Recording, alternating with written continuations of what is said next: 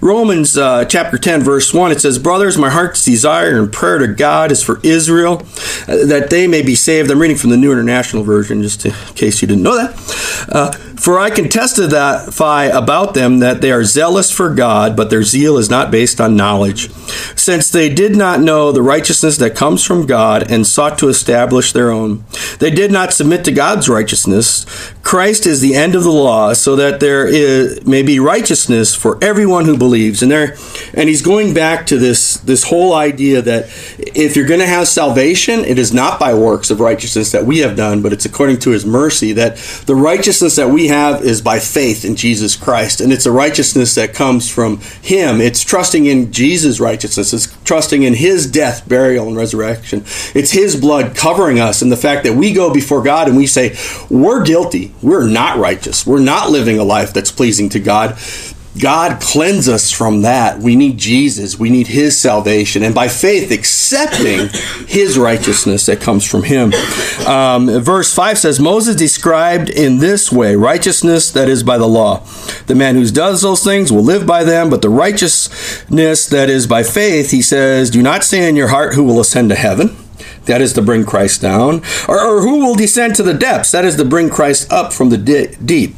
Uh, but what does it say? The word is nigh you. It is in your mouth. It is in your heart. That is the word of faith that we proclaim. And, and again, going back to the idea of it's by faith that we're saved, not of works. It's by faith. And, and that's a real stumbling block for a lot of people to accept, because there's many people that they want to maybe clean up their lives before they come to the Lord. Oh, God's not going to accept me the way I am. I have to stop this. I got to do this. I got to go. No, you just come to him as you are. Uh, or they may think that, well, I can't be a follower of Christ because I'm too bad. I'm doing too many bad things. I just can't. No, it's not about you. It's about him. And it's by faith. Accept it. Accept that he did it. Accept that you can't do it. Uh, and accept that salvation and that righteousness that comes from him. And then you're able to find that many of these things will start falling by the wayside. Uh, I know individuals that, you know, uh, were so strung out on like heroin and, uh, you know, Uh, going out so stoned on their motorcycle and watching their spouse get killed as they got thrown into a grill of a car, and, and just just horrible. Go go rob a gas station. This is just one individual I'm thinking of. Rob the gas station and comes out and then try to cover up what he did and set some, someone's house on fire and, and all this kind of stuff. And now, perfectly clean, serving the Lord, uh, walking and helping people that are that are living on the streets and and and uh, in the uh, living uh, out outside with homeless people and things like that, and has a place where he's helping people. It's amazing what God can do when you let him do it. Um, and uh, and then it goes on, and this is one of the things I want to focus in on um, right here, is where it says that. Um, He says the word is nigh you, even in your mouth. So it's something you need to speak forth. And then verse nine, and this is the one I want to focus in on, that if you confess with your mouth Jesus is Lord and believe in your heart that God raised him from the dead, you will be saved. For it is with your heart that you believe and are justified, and it is with your mouth that you confess and are saved. And so here, this is one of those great ones, you know, in, in Romans, you know, I've talked about Romans Road when we first started looking at Romans. This is one of those that that uh, will be taught to individuals to, to be able to share with someone else when you're talking about salvation. Confessing with your mouth Jesus as Lord and believing in your heart that God has raised him from the bed, dead, uh, and you're going to be saved. And it kind of just breaks down the whole idea of salvation into a, a simple sentence, basically. This is it. Now, confessing Jesus as Lord is more than just words of your mouth. It's a little more than that. There's a little more power in that. Um, and what I mean by that is, you know, there's individuals that can say, I mean, I mean, ever hear here's some just crazy lunatic that talks about Jesus or talks about God or something, and they go do crazy things, and they're doing things that are obviously against God. Um, you know, there's people like that out there. Sometimes they have words that sound. There's uh, individuals like uh, Jehovah Witnesses and Mormons that change who God is, change who Jesus is, and they may talk about Jesus as Lord, but they're not really accepting him as he is. And confessing Jesus as Lord is more than just that thing, saying Jesus is Lord, but it's letting Jesus be Lord of the very words you say. One of the ways that we confess Jesus is Lord is that we change the way that we talk. Uh, we start to look at ways that we can edify other people. We start to look at ways that we can encourage other people. We start to look at ways that we can say things that are pleasing to God. Uh, we start to, to watch the way we speak. You know, it's like the idea of using God's name in vain. Uh, using God's name in vain is not just saying G D this or G D that or something like that. That's one way you could do it. But another way is to claim that you know God, claim that you're doing something for God, and do something that's totally opposite of the way God would be. Uh, if you, if you're going to say you're a Christian, uh, you should live a life that's pleasing to Him. You should be moving toward that. You should be working on the way you talk. You should be working on the, the things you do. It's not that we're going to be perfect. It's not that we're going to do everything right. We all fail. Amen. I got to start. Sylvia's here, so I have to raise my hand first. We all make mistakes. We all make bad decisions. We all do that. But we keep moving toward. We press on to the mark of the prize of the high calling of Christ. We fix our eyes on Jesus, the author and finisher of our faith, and we know which way we're going.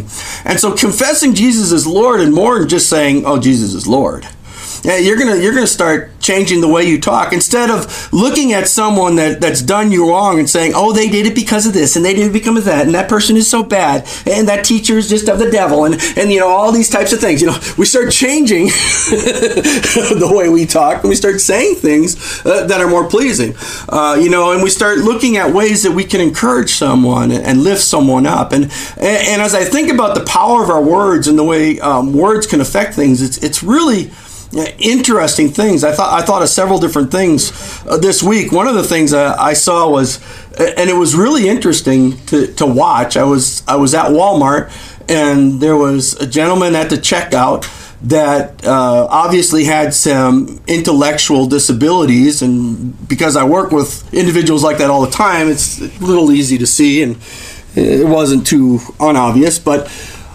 The, the, and the checker was a younger person that's kind of not wasn't real adequate in what they were doing, maybe newer at what they were doing, and they were trying to help. And he bought this box of something, and she tried to put it in the bag, and was kind of big for the bag, and then she was trying to find a bigger bag, and he's like, no, I don't want that because I'm going to be in the bicycle, so I don't want that. And she's trying to help him, but he's getting a little bit annoyed that she's asking questions because he's just wanting to try to pay and stuff. So anyway, he gets through it all and he pays it all, and, and she's looking at that little bag that's the box is in, and she's like, she's thinking, man, that thing's gonna break. I really need to try to get him at least another bag around it. And he's she's like, are you sure that's gonna be okay? But he didn't hear her, and he was focusing on putting his money in. And, and she's like, sir, are you sure that, that that's going to be all right like that? Do you want some? And, and he didn't hear her again, and, and he starts to walk away, and she's really concerned about the fact that he said he was on a bicycle and stuff, and, and she was really concerned about the fact that, well, that might break out of that bag. So she kind of stops him as he's walking on. She's like, sir, are you sure that's going to be okay? And he got mad at her for stopping him. Didn't really understand what she was saying. It's just like, oh, you know, and he leaves. And then she's all like, just feeling really bad and down. She's like, oh, I was only trying to, you know, she's like, oh, what's he all mad about, you know? And as an outside observer, I'm seeing what's going on. You know, she's just trying to do what she can. She don't know that trying to stop him is going to bother him. I could see that. I wouldn't have stopped him, but she didn't know. She's like, she was concerned. And then he's like not understanding what she's doing, and now she's mad, or he's mad. So now this guy's mad. She's all upset. And they were both basically trying to do good things. And it's amazing how sometimes in our lives, misunderstandings, not reading the situation right, can lead to anger, bitterness, sadness, confusion. And I tried to encourage her, you know, hey, just try to do what you could, you know, it's all right, you know. But at that point, she wasn't even listening to me because she was still focused on what happened and running through it in her head. And that's another thing that can happen with words. Sometimes we run it through our head and change what it is. Uh, I used to work with an individual, and and I didn't realize it until one day. Uh, I was there, and I was working on something. The individual was talking to someone else, and I heard the whole conversation. And it wasn't like a private conversation or anything. It was just something I wasn't involved in, but I was right there, and I heard the whole conversation. So the individual came to me after they were talking to this other person and shared the conversation with me, and it was pretty much the same conversation. I was like, yeah, yeah. Well, a little bit later in the day, they came and talked to me about the conversation, and it had changed quite a bit from the original conversation that I heard. And I'm like, well, that's not what they said. And then a little bit later in the day, they came, by the end of the day, when they talked about the conversation they had, it was a totally different conversation than what they had. Because in their mind, they kept playing it over, and they were changing the words that they heard. The words they heard in their mind was not the words their ear heard, because my ear heard the same words, and they were changing it. And throughout the day, they just kept changing it and changing it and changing it. And we have to be careful in our lives that we don't let our mind change what our ear's hearing. We need to be really sensitive. And, and even when God's speaking to us, say, God, what are you trying to say to us? How, how does this affect me? Because God will use other people to talk to us. God will use uh, radios and commercials and billboards. You're going to be amazed at how God can speak to us in so many different ways. I mean, and it's really cool, you know, when, when you're looking for something and you're just waiting for some confirmation or something, and God can do it in so many different ways. And as we uh, fix our minds and help control the way we think and the way we're listening, uh, it also helps the way that we speak. And, and it's really important, because as God created everything with His words, in the same way we can help create different kinds of atmospheres around us, different kinds of things. And it's not so much that, you know, this name it, claim it, blab it, grab it, call it, haul it kind of idea. It's not so much that, but it's more the ability to kind of change the atmosphere around us. Yeah, you ever have that happen? Is there any individuals you've ever met or known that if they came into the room, all of a sudden the atmosphere in the room just kind of changes? A lot of them, it's for a negative way. You know, we can do that for a positive way. We can be individuals that are speaking words of encouragement, that are always there, uplifting, that are always, or, or, you, or you meet somebody and you just know they're going to hit you with some kind of thing. You know, they're just going to, they're going to, they're going to be complaining, they're going to be arguing, they're going to be yelling, they're going to be talking about you, they're going to be, and you're just like, man, I don't even want to be that by that person. And it's not necessarily what they quote unquote do per se, but it's because of the way they talk. And it's because of the way you know they're going to talk, or they're gossips and they're backbiters. And you're just like, well, we can be the opposite of that. We can be the one that brings encouragement. We can be the one that when someone sees us, they're like, oh, you know what? They're going to pray for us if I come to them and let them know I'm struggling with someone, uh, something. You know, that that's the one that's going to let me know that, hey, I can do this thing that I'm thinking, you know, I just, I, I don't know if I can do it or not. Uh, facing a transition in my life, that's the person I want to talk to. We can be that kind of person. Uh, we can be the one that brings that edification, exhortation, and comfort. Uh, you know, I'm sad. Oh, I know who I'm going to call. I'm going to call Vicky Shillow. Make me happy, you know. It's awesome.